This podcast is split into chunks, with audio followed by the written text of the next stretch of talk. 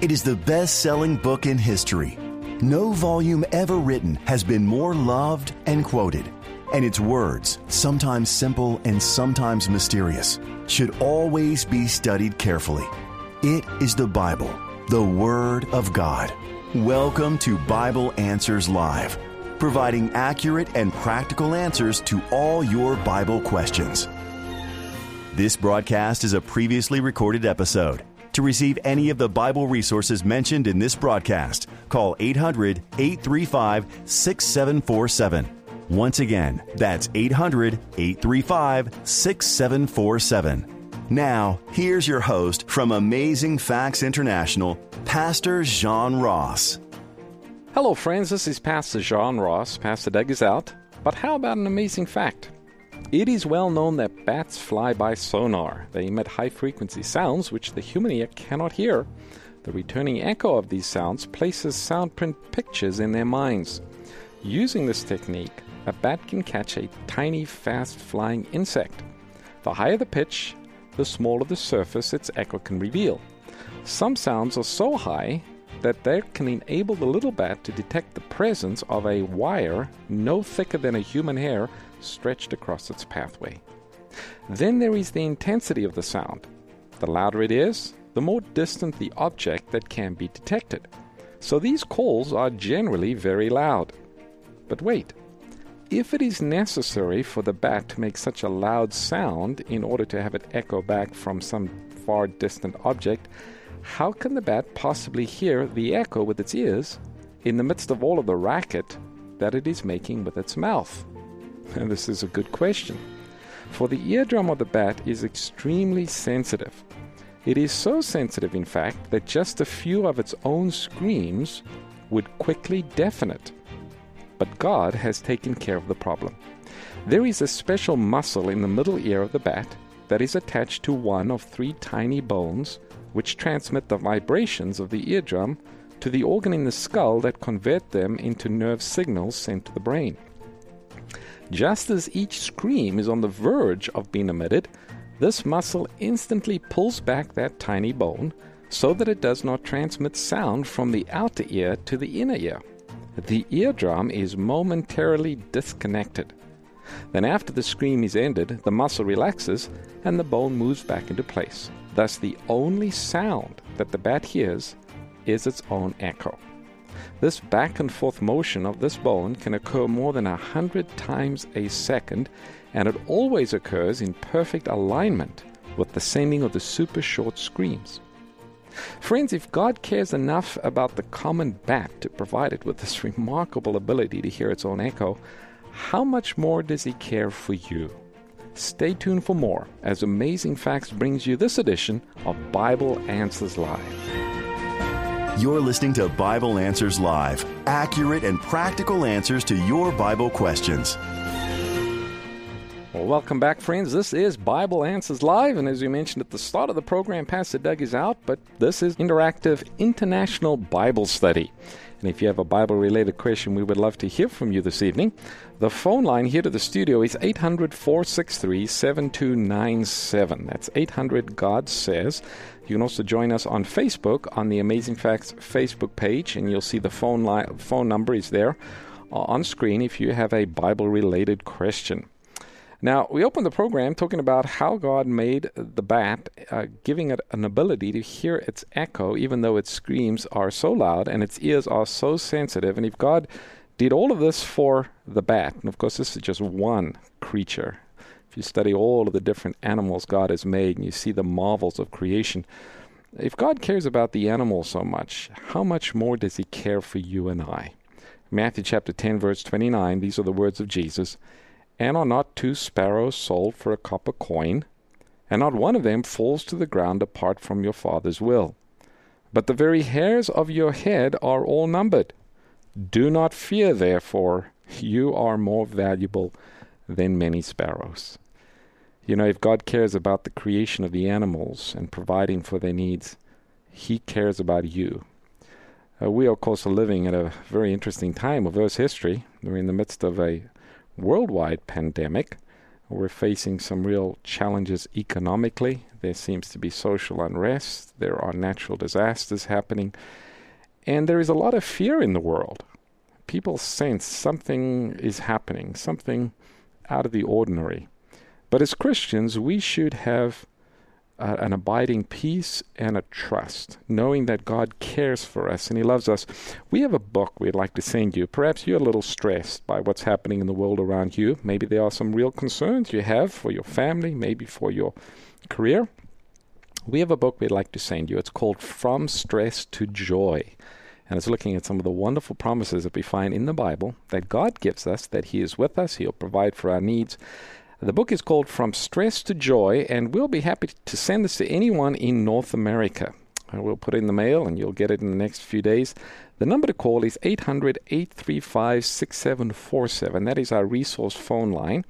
And you can tell them you'd like the book From Stress to Joy, and we'll be happy to send it to you. Again, it's 800 835 6747 and ask for the book From Stress to Joy. If you're outside of North America, you can read the book by simply going to the Amazing Facts website, just amazingfacts.org or .com, and uh, look in the free library. We have a number of resources there, and you'll be able to find the book From Stress to Joy, and you'll be able to read, and I think you'll be richly encouraged by the promises found in the Word of God that's brought to view in this book. Thank you for calling. And friends, we're going to go straight to the phone lines. We've got George listening in New Jersey. George, welcome to the program. Hi, how you doing tonight? All right? Doing well. Thank you for calling. Yes. Uh, first, I want to thank you for the little booklet I got from last week's show, Three Steps to Heaven. Oh, I good.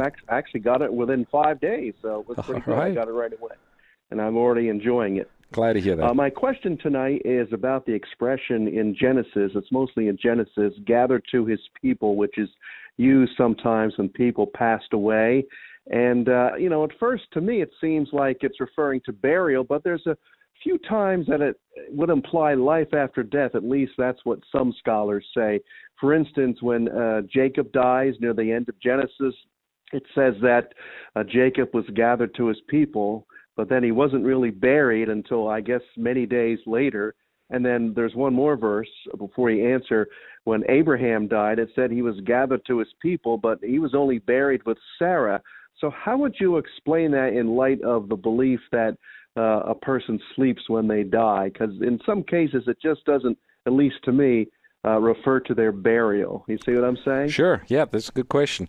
First thing to notice that phrase used in the Bible is not always used with reference to um, a good person dying. Now, in the patriarchs, the examples that you gave, of course, it's referring to uh, believers, and um, you know we have confidence that they're going to be in heaven. But if you get further on in the Old Testament, it's referring to the different kings, and sometimes it'll use the phrase "they were gathered to their people." Many of those kings were not righteous, and um, you know we don't anticipate them being in the kingdom because it says they did evil in the sight of the Lord. So the phrase "gathered to His people" simply means he dies. Now, again, I think you referenced this a little bit, and it's not always exactly the case, but for most times when a person died, they were buried back in Bible times, usually in a cave. And you have the example of Abraham and Sarah. It was an interesting procedure. Uh, they would wrap the body and they would place it in the cave, put a stone on the door, and the body would decay. And after some time, might be a year two years, whatever it might be, um, they would go back into the cave. The only thing then left would be the bones. They would take the bones and place them in a smaller box and set it to the side, and they would reuse the tomb. So you could have an entire family buried in the same tomb or in the same cave, and uh, it was used over and over again. So the phrase "he was gathered to his people" often has a reference to the fact that burial back in Bible times, you were literally your bones were literally gathered with your family or with your ancestors, and that's kind of where the phrase comes from. But it simply means the person died. It's not a reference to um, the state of the dead, whether a good person goes to heaven or a bad person goes to hell, or is there some sort of purgatory. That's not what's being revert, referred to in that verse. It's just simply meaning they died and they were buried. Does that okay, help, George? Thank you. Uh, yes, it does, very much so. Thank All you. right. Thanks for your call. We appreciate it. Next caller that we have is uh, Irene. Um, you know, just before I take that call, Irene, hold on for a second. We do have a study guide that talks about the subject of what does the Bible say about death? And it's called Are the Dead Really Dead? And it's one of our amazing facts study guides. It's part of a great series of different Bible topics, and we will send this to anyone who asks for it. It's an important subject, and you'll see why as you get into it. If you read the study guide, um, understanding this truth is important because the devil is going to try and deceive people in the last days. So, knowing what the Bible says about what happens to a person when he dies is very important because the devil will deceive people on this very issue. We'll be happy to send anyone this study guide. It's called Are the Dead Really Dead?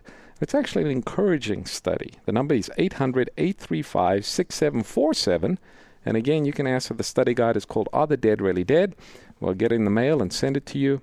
And of course, if you're outside of North America, go to the Amazing Facts website. You can sign up for the free uh, online Bible course, which uh, that lesson is one of. Irene is listening from Texas. Irene, welcome to the program. Thank you. Thank you for taking my call. You're welcome. And your question tonight? Uh, my question is um, from Malachi 3:10, which says, "Bring the full tithe into the storehouse." So my question is, um, is it wrong to take the tithes and offering and give it to the offering instead of uh, giving tithes separately and offering separately? So I just take the tithe offering and give it to the offering. Okay, good question. Do we give our tithes and offering all at one time? Can we include it in one offering? Usually, what a lot of churches do is um, they will have what they call a tithe envelope, and most churches have this. Uh, you can take a tithe envelope and you can kind of divide up your funds in different categories. One of the category is tithe, and that's 10% of your increase. And then there's usually other areas that you can contribute to. It might be church budget, it might be for some outreach in the community and you can assign a dollar amount for those different funds, but you can write it all in one check and you can place it in the offering plate, or if you're going to give online, uh, most churches have a similar format where you can divide up your tithes and your offerings online so that it's designated. The reason you want to designate or separate the tithe from the offerings is for practical purposes. Uh, the tithe is used for the most part, and um, rightfully so, to support the work of full time preachers. So, those like your pastors, evangelists, uh, Bible workers, those who are in, who are in full time ministry in preaching, teaching the word, they're the ones that are sustained from the tithe. And so it just makes it easier for the accountants to have a separation between tithes and offerings. Does that help, Irene? Uh, yes, it does. Thank you. All right, you're welcome. You know, we do have a study guide talking about the subject of tithes and offerings. What does the Bible teach? Is it still applicable in New Testament times? And we'll be happy to send this to anyone who calls and asks. The study guide is called In God We Trust, and we'll send that to you. The number is 800 835 6747. And again, just ask for the study guide, In God We Trust, and we'll get it in the mail. Jerry's listening from Texas. Uh, Jerry, welcome to the program. Ah, Pastor Ross, thanks for taking my call. I appreciate it. Just over the weekend, I can't give you the exact scripture for it, but the Bible says we'll know each other as they were. When Adam wakes up from his long nap, will he recognize the Creator that walked with him in the garden, with the exception of the precious holes in his hands and the scars in his forehead? I absolutely. You know, if there's anyone that we're going to be able to recognize in the resurrection, it's going to be Jesus um, just the glory and the light uh, that'll shine forth from him, the fact that the angels are standing in awe, worshiping him, uh, that's going to make it very clear that this is our Savior, this is Jesus. And see, yes, will Adam un- be able to understand and know Jesus? Uh, absolutely. Now, of course, when Christ appeared to Adam in the Garden of Eden, he probably didn't appear in the form that he took when he became a man during the incarnation. But uh, the aura, the fact that he is worshipped, um, just the divinity that shines forth from him, that'll without a doubt make it very clear to Adam uh, who this person is, that it is indeed Jesus. oh, thank you so much, Pastor Ross. All right, you're welcome. Thank you for your call, Jerry. We appreciate that. You're listening to Bible Answers Live. This broadcast is a previously recorded episode. If you'd like answers to your Bible related questions on the air, please call us next Sunday between 7 p.m. and 8 p.m. Pacific Time. Call us at 1 800 God Says. Uh, we've got Chris listening in Florida. Chris, welcome to the program. Thank you very much. I have a question from prophecy of Daniel. Okay. From chapter 7 and verses uh, 13 and 14, when it talks about, uh, it uses actually words the Son of Man coming down. Okay. The vision that, that, that is, uh, Daniel said. Yes. So my question is, uh, does it refer to Jesus' second coming? Yeah, let me let me read the verse for those who are, um, you know, might be driving. Daniel chapter 7, verse 13 is the verse you're referring to, and it says, I was watching in the night visions, and behold, one like unto the Son of Man coming with the clouds of heaven. Now, one would think, hey, Son of Man, this is an indication of Jesus, and there are clouds. It would seem like the second coming of Christ. But wait a minute, this is not the second coming. Let me finish the verse. I was watching the night visions, and behold, one like unto the Son of Man, coming with the clouds of heaven. And then it says, He came to the Ancient of Days, and they, that would be the angels, brought him near before him. Then to him was given dominion, glory, a kingdom, that all people and nations and languages should serve him. His dominion is an everlasting dominion which shall not pass away. Now, if you look at just a few verses previous to that, we read verse 13 and verse 14. But if you look a little earlier in verse 9, Daniel in vision says, I watched till thrones were put in place, and the Ancient of Days was seated. His garment was white like snow. The hair of his head was like pure wool. His throne a fiery flame, wheels of burning fire. Verse 10 says, A fiery stream issued and came forth from before him. Thousand thousands ministered unto him. Ten thousand times ten thousand stood before him. The court was seated, and the books were opened. And then you read in verse 13, I saw one like unto the Son of Man. So what's being described here in Daniel chapter 7 is very interesting. It's describing a special judgment that occurs in heaven just before the second coming of Christ, sometimes referred to as the pre Advent judgment, the Advent being the second coming of Christ, pre being just before. And it uh, uses the imagery of the temple or the sanctuary. Have the holy and the most holy place. And this is describing a special work of judgment that occurs just before Jesus comes. So when one like unto the Son of Man is brought with the clouds of heaven. He came before the Ancient of Days. This is really describing Jesus entering into the most holy place, there in the presence of his Father, for the special work of judgment that happens just before he comes. He receives the kingdoms of this world and he comes as King of Kings and Lord of Lords. So, this is a unique um, prophecy. We also see other references, for example, in Revelation chapter 11, talking about the sounding of the seventh trumpet. It talks about this this judgment, pre Advent judgment that we read about here in the Bible. Um, does that help, Chris? Yes, yes, but it's a little complicated, yes. It is, yep. Uh, the key there is it refers to him coming to the Ancient of Days. We know the Ancient of Days is God the Father. One like unto the Son of Man, there would be Christ. So this is talking about a special event that takes place a judgment that happens in heaven.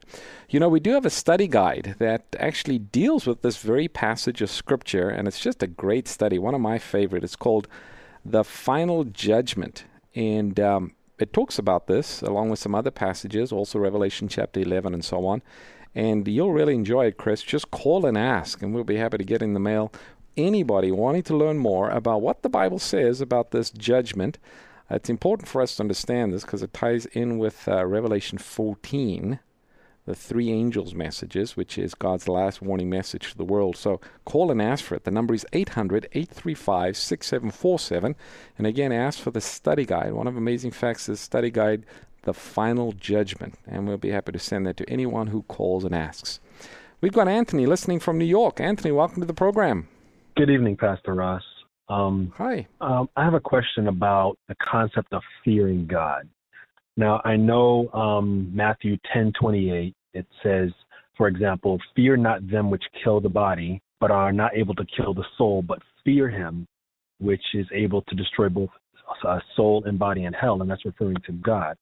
And then, but in First John chapter four verse eighteen, it says, "There is no fear in love, but perfect love casteth out all fear, because fear hath torment. He that feareth is not uh, is not made perfect in love. Mm-hmm. And I was having a conversation uh, with someone about you know fearing God, and I was of the opinion that yes, initially when you learn of God, you fear Him, but when you have a relationship with Him and a deeper relationship, you start you know your relationship is based off of love rather than fear of judgment or fear of punishment.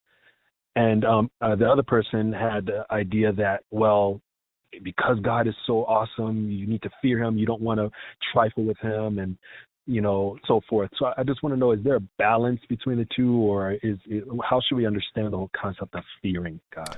Yeah, that's a great question. Of course, Revelation fourteen seven says, "Fear God and give Him glory." Um, the word fear carries with it different applications. The one would be if you're an unbeliever and you are unrepentant, there is a certain amount of fear that you should have because there is a judgment. So there is going to be a time, a day of accountability. So, on the one hand, the wicked ought to fear God because the judgment is coming. On the other hand, the righteous who have trusted in God, who are putting their faith in God, they don't fear in the sense of what the wicked would experience, but rather for them there is a holy reverence and awe. The more they get to know God, the more they love God, but the more, uh, the greater God becomes. In, in other words, when the prophet in the Old Testament stood in the presence of God and he saw God high and lifted up, and uh, the Bible says his glory filled the temple uh, the prophet said, Woe is me, for I am undone. And many times in Bible prophecy, when you read about a prophet who catches a glimpse of the glory of God, he feels his uh, unworthiness. And yet there is a, a love and a drawing closer to God. So, depending upon where you're at, uh, you can either fear God uh, because you're unrighteous and you're being disobedient to Him, or you can draw close to Him in in awe and reverence motivated by love. So um, when the Bible says fear God, if if you're rebelling against God, yes, you ought to fear. But if you love God, you want to reverence God. You want to stand in awe of His glory. Does that make sense, Anthony? That makes perfect sense, and, and that helps a lot. Thank you very much. All right, thank you for your call. We've got uh, E. Frank listening from New York. E. Frank, welcome to the program. Yes, uh, good evening, uh, Pastor Ross. Yes. Yes, I was just wondering. Uh, I've read in the book of Amos that there was a guide that needed uh, illumination to understand uh, what prophecy was in the Old Testament. And I was just wondering do constellations, stellar constellations in the universe or in the sky, actually allow us to understand the Bible better? Do we actually need constellations to guide us astronomically through Scripture? Okay, do we need the stars to have a clear understanding of who God is? Well, I think the clearest manifestation of what God is like is found in the scriptures and in the person of Jesus. Jesus said, If you've seen me, you've seen the Father. So, um, you know, if we want to really know what God is like, well, look at Jesus. Look at his teachings, look at his life, look at what he did. But when we see the stars and we realize how big the universe is, we see how glorious uh, God is in being able to create all these things. The Bible says the heavens reveal the glory of God. Um, the clearest manifestation, though, of who God is, is found in the Bible and in uh, the person of Jesus. But there is also a prophetic application to this because we find that one of the signs that was given that the Messiah had come was a star. It talks about a star, and it was a unique star. And of course, you know the story about when Jesus was born in Bethlehem, the wise men followed the star. So, in that sense, it was a specific um, prophecy referring to a, a sign that the wise men understood to be the coming of the Messiah. So, in that sense, yes, uh, the stars did reveal something special about God and probably that star that the wise men followed was a a gathering of angels, and their glory was shining forth. But uh, it did reveal something important to them. Does that help you, Frank? Yes, uh, absolutely. All right. Thank you again for your call. Uh, we've got, uh, let's see, Chris calling from Florida. Chris, welcome to the program. Hi, thanks, Pastor Ross. Uh, yeah, quick question. My question is really simple. Is it a sin to sell on the Sabbath? I believe it is. But um, my question is really about like, what about online? Like, let's say you have an Amazon store and Amazon doesn't allow you to close it. How does that work? Okay, well, that's a good question. You know, that's one of the things that a lot of businesses um, have to deal with because, especially through the internet, we live in an international world where people can order different products, for example, online, Amazon, whatever it might be, you might be in different time zones. It might be the Sabbath where you are on the East Coast, but it might not be the Sabbath where I am on the West Coast. So um, somebody might be in Australia or New Zealand, and they're a whole day ahead of where we are here in North America. So you know it's it's difficult to kind of turn on and turn off um, because you wouldn't know what the Sabbath hours are for everyone. So what a lot of companies do is within their time zone that they are in, you know, they will hopefully they hope that people will uh, respect the Sabbath hours and, and not purchase things during their Sabbath hours. But it's not quite practical or possible for them to try and turn off the ability for somebody to purchase something in every time zone around the world. So it becomes more of a personal decision that people have to make whether or not they're going to buy something. Does that make sense, Chris? Yeah, yeah, that makes sense. Um, and so like, here's another question. So like, uh, so you saying that basically it's it, you know, you should just turn it off on your Sabbath, and then everybody else can figure it out for them themselves. Well, at the end of the day, it's uh, people have to make their own decision. You know, when it's the Sabbath, uh, they need to refrain from from buying. Uh, it's a little hard for us through the internet to try and uh, control that. Now, if I have a company and the Sabbath hours come, I might not fulfill or I wouldn't fulfill those orders on the Sabbath. So the person wouldn't get their orders during the Sabbath hours. I wouldn't fulfill those orders. But for them to place the order, it's difficult for us to try and uh, decide what exactly their Sabbath time is because we're on different time zones. So do the best you can. Right. Yeah, it gets a little weird with Amazon because uh, they they basically they have their own fulfillment where people work twenty four seven. You can't tell them not to work. You know, so I don't know. I just feel kind of weird about it. But hey, thanks so much. I guess it's a difficult question to begin with. Yeah, it is. Living with technology and these different uh, abilities to buy things around the world, but uh, hopefully individuals will make the decision where they won't buy on Sabbath, and it's probably the best that we could do. Um, I see there's others waiting online. We've got Henry and Cindy and Irwin. and uh, don't go anywhere. We're going to get your calls, but it's probably not fair for me right now to take another call because we're coming up on our half an hour break, and um, it'll be a chance for the different stations to identify themselves and um, we do want to tell you, though, that uh, if you've enjoyed this program, it's not over. We have another half an hour to go. But if you'd like to learn more about Amazing Facts, maybe this is the first time you're listening to the program, visit our website. It's just amazingfacts.org or .com, and it is filled with great Bible study resources. There is videos that you can watch. There is also different uh, materials that you can read, and it'll help you in your walk with Christ. Friends, as mentioned, uh, the program's not over. We're just taking a short break, and we'll be right back with more Bible questions. Stay tuned. Bible Answers Live will return shortly.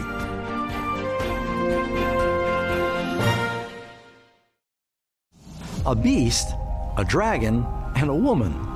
They sound like the characters in a fairy tale, but nothing could be further from the truth. These three symbolic end time players are actually found in the book of Revelation, whose predictions about the last days are not exactly a bedtime story.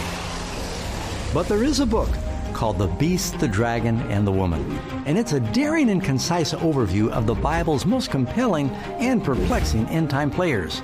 And it tells about the struggle between truth and error. You'll even find out the part that America plays in these last days. If you want to be ready for the earth shaking events yet to come, then make sure and get your copy of The Beast, the Dragon, and the Woman today. To order your copy of The Beast, the Dragon, and the Woman, call 800 538 7275 or visit afbookstore.com. Don't be caught unprepared for the final events of Bible prophecy. An international pandemic killing thousands, riots ripping communities apart, a global economic implosion. Many are wondering is this the end of the world? Few question the military, economic, and technological might of the United States. So, if we really are facing the last days, if these worldwide catastrophes are really harbingers of the end, shouldn't we expect the United States to play a key role in the final events of Bible prophecy? The book of Revelation provides unmistakable clues, and to help you understand them, Amazing Facts is releasing America in Bible Prophecy. It's going to take you step by step in identifying the global forces at work in these last days. You might be surprised what the Bible really says. You owe it to yourself to find out. So get yourself a copy of America in Bible Prophecy. You're listening to Bible Answers Live, where every question answered provides a clearer picture of God and His plan to save you. So, what are you waiting for? Get practical answers about the good book for a better life today. This broadcast is a previously recorded episode. If you'd like answers to your Bible related questions on the air, please call us next Sunday between 7 p.m. and 8 p.m. Pacific Time. To receive any of the Bible resources mentioned in this evening's program, call 800 835 6747. Once again, that's 800 835 6747. Now, let's rejoin our hosts for more Bible Answers Live. Hello, friends. Welcome back. This is Bible Answers Live. Pastor Doug is out this evening, and we are happy to take your Bible question. My name is Jean Ross, and uh, we're going to go back to the phone lines. We've got Henry listening in New York. Henry, welcome to the program. Uh, yes, good evening, Pastor Ross. Hi there. My question is I, uh, it's written anywhere in the Bible, if you keep secrets from a member of your family, it is a sin. I kept the secrets for, I have two secrets, uh, one for 60 years and one for 68 years. I haven't said anything to the members of my family. I want to, but I, I, I'm afraid to. I was going to leave it in God's hands. All right, let me see if I can kind of share with you a verse or two on that. Um, I guess the answer would be it depends. It depends on several things. First of all, if it is a sin that uh, somebody has committed against a member of the family, uh, maybe they were not a believer at the time. Uh, maybe it is 10, 15, 20, 30 years in the past, and you've confessed your sin. You have turned away from that sin, and you have committed your life fully to Christ, and the Holy Spirit is working in you. You know, uh, the Bible does tell us in Micah chapter 7, verse 19, that God cast our sins in the depths of the sea. So when we confess our sins and we honestly believe the promise of God that He has forgiven us and we turn away from the sin, we shouldn't have that come and haunt us. Uh, it's in the past, it's gone, um, and we can have peace. But if it is something that occurred uh, in the past, and, and maybe it's a hindrance in your relationship with a family member, maybe a spouse, and the Holy Spirit is convicting you that um, in order to clear the air, in order to help your relationship, you don't want to keep secrets, especially from your spouse. Uh, th- you might want to prayerfully uh, sit down and, and share with your spouse or a family member and say, you know, there is something I want to share with you. And you can say, you know, I've asked for forgiveness. I believe God has forgiven me, but I just feel the burden on my heart to to share this with you because I don't want any secrets between us. But you know, that's something that I think you need to pray about and allow the Lord to lead because every situation is a little different. God knows um, the family member, you know the family member, how they're going to respond. You don't want to make things worse. So um, I would follow the promptings of the Holy Spirit there. I, there is not a, a, scripture that says you have to uh, bring up something that's in the past that you've confessed with the Lord and you've been forgiven, or even in your past life before you were a believer. But at the same time, if the Holy Spirit is convicting you that you need to clear the air, well, then prayerfully consider how the Lord would have you do that. Thank you for asking that question, Henry. It's one that I think a lot of people wrestle with. Uh, Cindy, welcome to the program. Cindy from Oregon. Hi. Thank you for taking my call. You're welcome. So, my question is how do I get over this overwhelming fear I have of witnessing? there's be so many times that I think I should say something and I don't because either I'm afraid of being ridiculed or I'm afraid I'm going to say the wrong thing and um, turn people farther away from God than rather than bringing them closer or I'll get into a, a topic or discussion that I don't know enough about and I so I do nothing. I say nothing. Okay, how do you get over the fear of witnessing? Well, um, I'll share with you something that I like to do that I think has helped. Um, even if a person is not necessarily religious that you're visiting with, but they are your friend, you get to know them, they trust you, and they're willing to share with you a genuine concern that they have. Maybe a problem, maybe a financial situation, whatever it might be. You get to know them and they share a concern, maybe a family member that's sick. one of the things that you can say to pretty much anyone when they share a genuine concern, you can say, I understand the way you feel. I would probably feel the same if I was in your situation, but I have found that God answers prayer. I'm going to pray about that. Now, it doesn't really matter how they respond. Uh, you can tell them that you're going to pray for them in that situation. Sometimes uh, the conversation might not go any further on religious things because, you know, they might not be a believer and they kind of roll their eyes and say, yeah, yeah, whatever. But I found that if, if I say that to someone, and then of course I go home and I pray for them specifically, and I pray that God will somehow reveal Himself to the person through the situation, and then I'll allow a week or two weeks to go by, and, and in the conversation I'll bring it up. I'll say, you know, that situation that you shared with me about your mother that was sick or your aunt or whatever it might be, their financial need. You know, I've been praying about that situation. Has God done anything yet? And you'll be surprised at the response that people will give you. Sometimes they'll say, Huh, you've been praying about it, huh? Or maybe God has resolved the situation. And that kind of opens them up to want to hear more about spiritual things. So that's that's one of the approaches that, that I've used very effectively in trying to open up a religious conversation. Okay, so then does that mean that witnessing doesn't necessarily mean active preaching? No, I mean you you've got to share when people are wanting to receive it or open to receive it. Uh, you can't force someone who might not have an interest in religious things. But if they respond positively and they say, oh, "Wow, you've been praying about that. Does God always answer prayer?" and then you can actually start talking to them about spiritual things. And maybe that would lead to a Bible study where you can sit down with them and open the Word. So um, you can always share your own personal testimony. You can share with them uh, Bible verses of encouragement. But the first step is get to know them, win their confidence. This is what Jesus did. He won their confidence, and then he was able to share with them, follow me. So we make friends, we win their confidence, we meet their needs, and then we're able to share with them the word as the Holy Spirit opens up the opportunity. Okay. All right. Yeah, yeah. Thank you. Thank you very much. I actually, It works. Uh, it's actually yeah, give it a try. I think you'll be you'll be surprised. It's kind of neat. You know, you just pray for people and see what the Lord does and then follow up.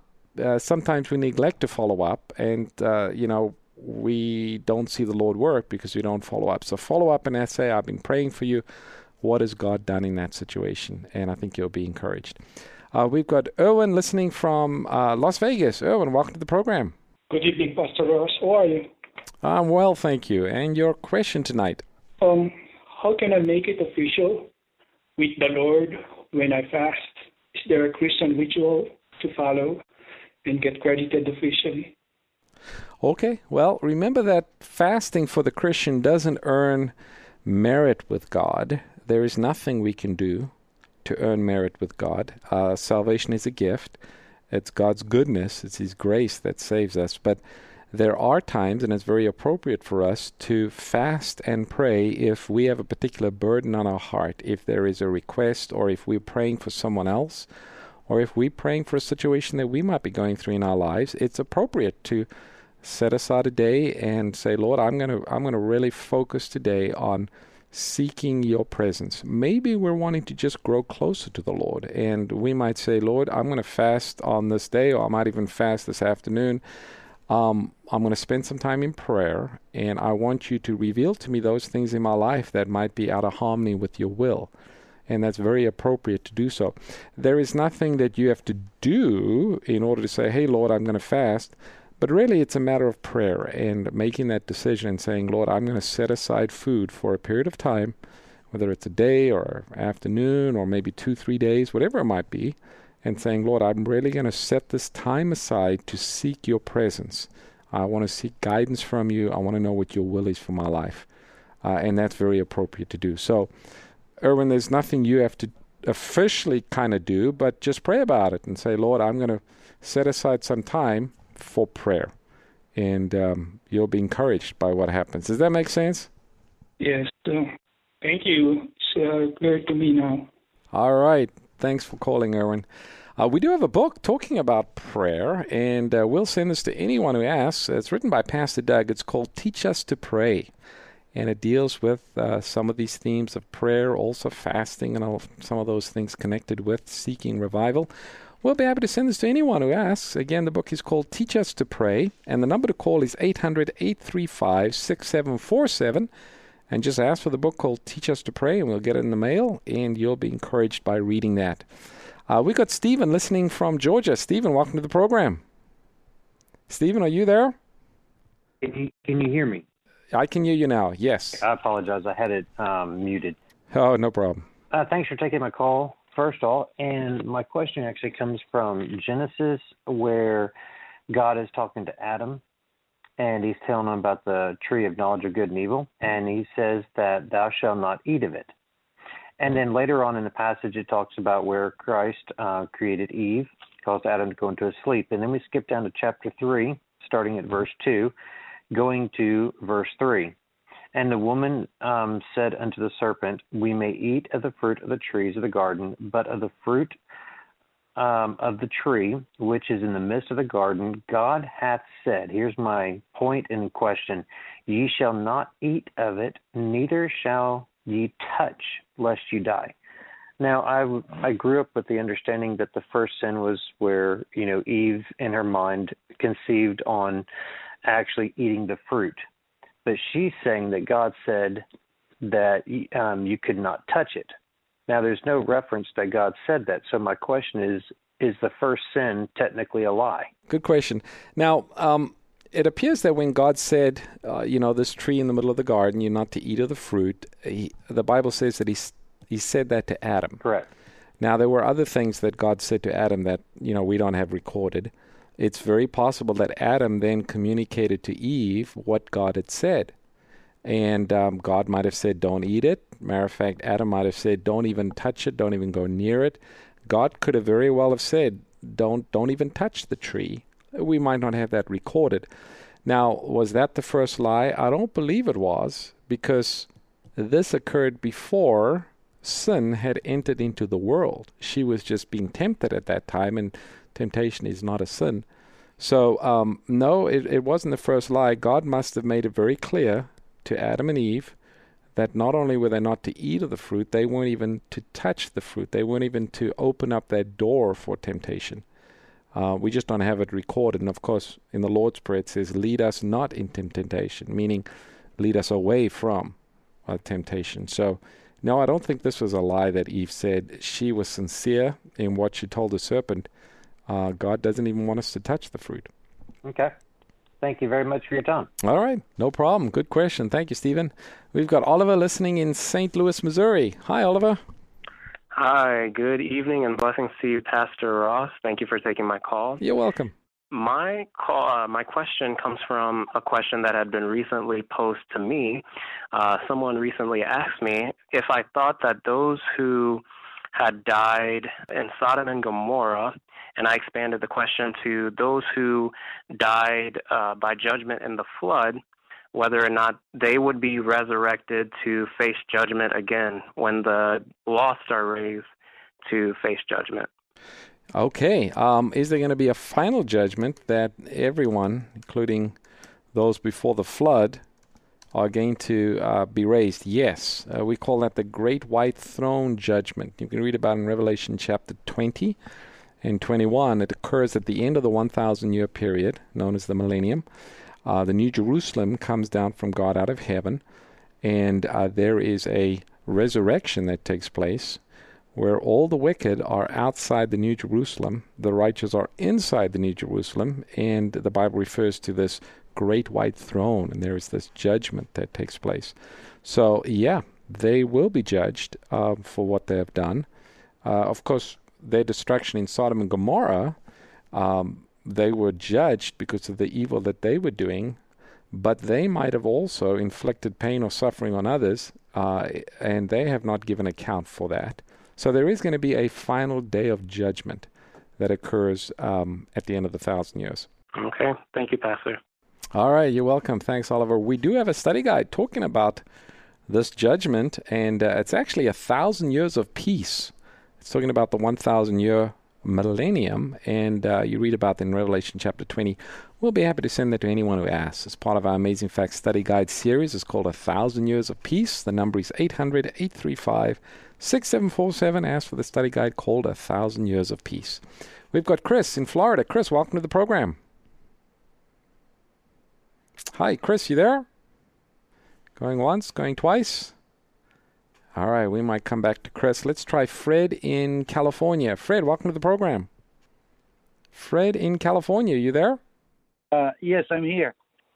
Good evening. Oh, okay, good. Yes, we can hear you. Good evening. Good evening, Pastor Ross. Uh, there's a question in one of my uh, my Bible study group, and somebody asked him also a question. There are two uh, people. The other one is uh, you know had accepted Christ, and the other one has not accepted yet.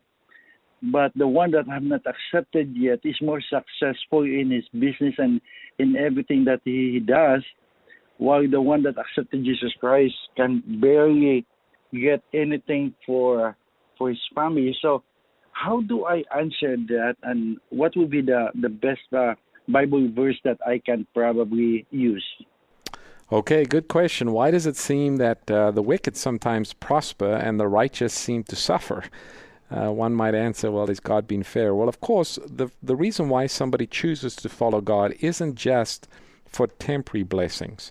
What God promises us is eternal life. That is the greatest blessing that anyone can have. In addition to the promise of eternal life for those who believe in Christ, Jesus promises to give us a peace that passes all understanding. He promises to be with us and give us strength and guidance.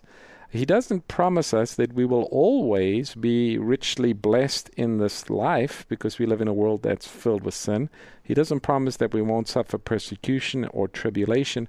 Actually, Jesus says that those who follow him, especially in the last days, will face persecution and trials and difficulties. Why does it seem that the wicked sometimes prosper? Well, the Bible says God makes his uh, to fall on the righteous and the unrighteous. Sometimes, even though someone might uh, be unrighteous, they might have good common sense and they might have um, talents or abilities to uh, be productive in business or whatever their work might be. You know, God does promise to provide for our needs. So a believer can trust that God will provide for him. Jesus says, Your bread and your water will be sure. But that doesn't guarantee that we're going to be richly blessed in material things here on this earth. But that should not be our motivation for serving God. We serve God because He loves us and because He is righteous and because He died to save us and we have hope of eternal life. That's the true motivation for the Christian. Does that make sense, Fred? It makes a lot of sense. In other words, what, what we are trying to really say is that the the measure of God's uh, blessings is not only in just one area or it's just right in the financial, but it's more of a lot of areas in our life that we can get blessing from God. Absolutely. You know, Jesus said, What is a profit a man though he gain the whole world and, and lose his own soul? Thank you so much. All right, you're welcome. Thank you, Fred, for, for your call. You know, we do have a study guide that talks about finance and the Christian. It's called In God We Trust. I mentioned this study guide a little earlier, and it does talk about how that God promises to provide for our needs. And uh, we'll be happy to send this to anyone looking for those Bible verses. Just call and ask for the study guide. It's called In God We Trust. The number to call is 800 835 6747 and ask for the study guide In God We Trust. We got uh, Denny listening in Minnesota. Denny, welcome to the program. Oh, Pastor Ross, so nice to talk to you again. Hey, thanks for calling. Yes. My wife kind of stumped me with a Bible question today, and I didn't have a great answer for it. I needed your assistance of your expertise. All right, we'll try. Yeah, John five seventeen. Could you read that and explain that to her for me? Sure, we'll take a look at it. John five seventeen. It says, But Jesus answered them and said, My Father has been working until now, and I have been working. Therefore the Jews sought all the more to kill him, because he not only broke the Sabbath, but he said that God was his Father, making himself equal with God. Now, of course, Jesus didn't break the Sabbath. He was faithful to the fourth commandment. But the Jews, who had added all of these man made traditions for the Sabbath, Christ didn't follow their traditions. So, in their minds, he was breaking the Sabbath. But uh, you're wondering about verse 17 My Father has been working until now, and I also have been working? Yes. Uh, what did that? What does that exactly mean that they were working? Okay, remember the point of controversy that was taking place? If you just look back a little bit, Jesus had healed someone on the Sabbath. He had said, Take up your bed and walk. And they accused Jesus of breaking the Sabbath because he healed someone. And Jesus says, Well, my Father works. There are certain things that have to take place on the Sabbath. Uh, God sends the rain on the Sabbath. Uh, the crops still grow on the Sabbath. Uh, you know, the animals still have to produce milk, the cows, or whatever it might be. So God is still providing for the needs of his people on the Sabbath. And one of the greatest needs that God provides is salvation. That's what he wants to do. He wants to provide salvation for people. And he provides healing. When somebody is sick, God doesn't rest on the Sabbath to heal them, but God continues to work through his Spirit. So, yes, Jesus is just simply saying that my Father is working on the Sabbath to do good. And that's why Jesus said, It is good to do good on the Sabbath day. On the Sabbath. Yeah. Thank you, Pastor Ross. That really helped. All right. Okay. Well, thank you, Danny. We appreciate your call. Uh, let's see. We've got uh, Kathy listening in New York. Kathy, welcome to the program. Yes, good evening. How are you? I'm doing well. Thank you for calling. Good. My question is in regards to Second Corinthians chapter 5 verse 8 where it says to be absent from the body is presence with the Lord. What does that exactly mean? Okay, so here we have Paul writing to the believers in, in Corinth, and he says, he's talking about death. And he says, to be absent from the body is to be present with the Lord. Uh, when a person dies, their very next conscious thought is the resurrection and the second coming of Christ. Uh, the Bible says flesh and blood cannot inherit the kingdom of God. So when a person is resurrected at the second coming, they are raised with glorified bodies, uh, with the same body that Jesus had after he rose from the dead, where uh, he appeared to the disciples and he just kind of appeared before them. He didn't have to go through the door, he just appeared in the room with them. So, this glorified body is what we have in the resurrection. Paul says to be absent from this body is to be present with the Lord, meaning the resurrection has taken place and I am present with the Lord. I have this new body that God has given me. What we need to recognize is that the Bible speaks of death as being as a sleep. And when a person is asleep, they're unaware of time. They don't know what's going on around them. The very next thing they know is they are awakened. The alarm goes off in the morning. It's time to get up. So, likewise, a person who dies, their very next conscious thought is if they if they saved, their next conscious thought is the presence of the Lord. Jesus is coming in the clouds. He calls forth these sleeping saints. They are resurrected with these immortal bodies forever to be with the Lord. Now, where does the soul go after you die? All right. Well, the Bible speaks of the soul as being the being, the living person. You've got the breath. For example, in Genesis, when God made Adam, it says he formed him out of the dust of the earth God breathed into him the breath of life or the spirit, and man became a living soul. So, a living soul refers to a living being. So, we are all living souls. We're living beings. When a person dies, um, the soul doesn't go anywhere. The soul just simply ceases to exist until the resurrection. And then God once again breathes the breath of life into the body, now a glorified body, and we become living beings. So I guess my question should should have been where does the breath go? Yes, the breath is also referred to in the Bible as the spirit, and that is the essence of life. Every living being uh, shares the breath of life that God has given us. Only God can create life. Uh, we can perpetuate life, but God creates life, and so that that power of life to be a living being, whether you're saved or lost, or whether even if you're an animal, you're alive, that, that spark of life, that breath of life comes from God. And when a person dies, that spirit, that breath of life returns to God who gave it. But it doesn't mean that your emotions or your mind or your ability to think goes along with that. It's just that, that spark of life that all living things share. God creates us, God gives us life. Okay, thank you. That clarifies it. I appreciate it. All right. Well, thank you for calling, Kathy. You know, I think you'd really enjoy The study guide that we have, it's one of the amazing facts study guides. It's called Are the Dead Really Dead? And it talks about what does the Bible say happens to a person when they die? Can they come back? Can a person uh, haunt someone else if they are dead? What does the Bible teach on that? What does the Bible say about ghosts? Well, we'll be happy to tell you. Take a look at that study guide.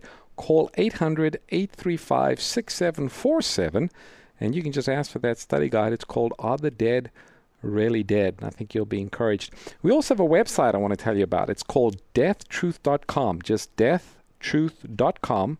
Go to that website, .com or .org. I think it's the same. And you'll be able to read the study guide right there on the website. You'll be able to watch some videos talking about the subject of what happens when a person dies. Uh, you'll be able to um, get some wonderful Bible verses and Bible studies on that. So, yes, please uh, take a look at that website. It's called deathtruth.com.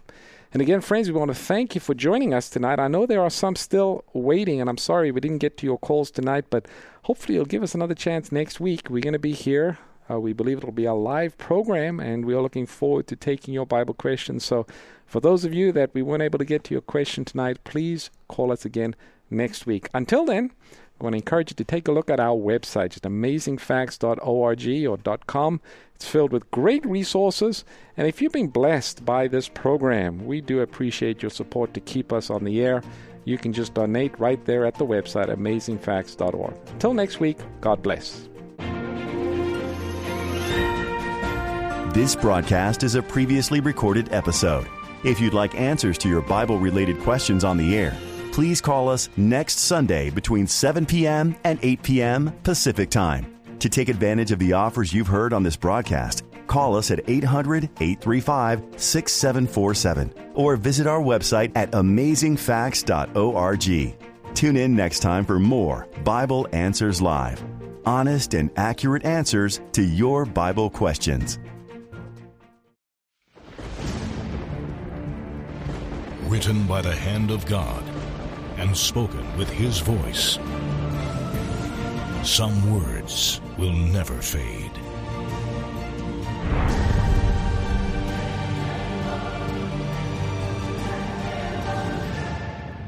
Get Pastor Doug Batchelor's 12 part sermon series on the Ten Commandments by calling 800 538 7275 or visit afbookstore.com. Hello, friends. Would you like to hear an amazing fact? Hello, friends. How about an amazing fact? Hello, this is Joe Crews on the Amazing Facts broadcast. Facts which affect you. Ever since 1965, with the first Amazing Facts radio broadcast, Amazing Facts has been using interesting facts from science, history, and nature to help share the gospel. Makes the Bible more approachable and easier to understand. We've compiled many of the most popular, unusual facts in this exciting new collection. Whether you're preparing a sermon, or you want illustrations for a children's story, or you just enjoy learning new trivia, this three volume collection of the best amazing facts will be a wonderful resource in your home. Captivate and entertain your friends and family with these amazing facts books, and you'll lead them to God's truth. Get your copy today. For life changing Christian resources, visit afbookstore.com. Thank you for listening to today's broadcast. We hope you understand your Bible even better than before. Bible Answers Live is produced by Amazing Facts International, a faith based ministry located in Granite Bay, California.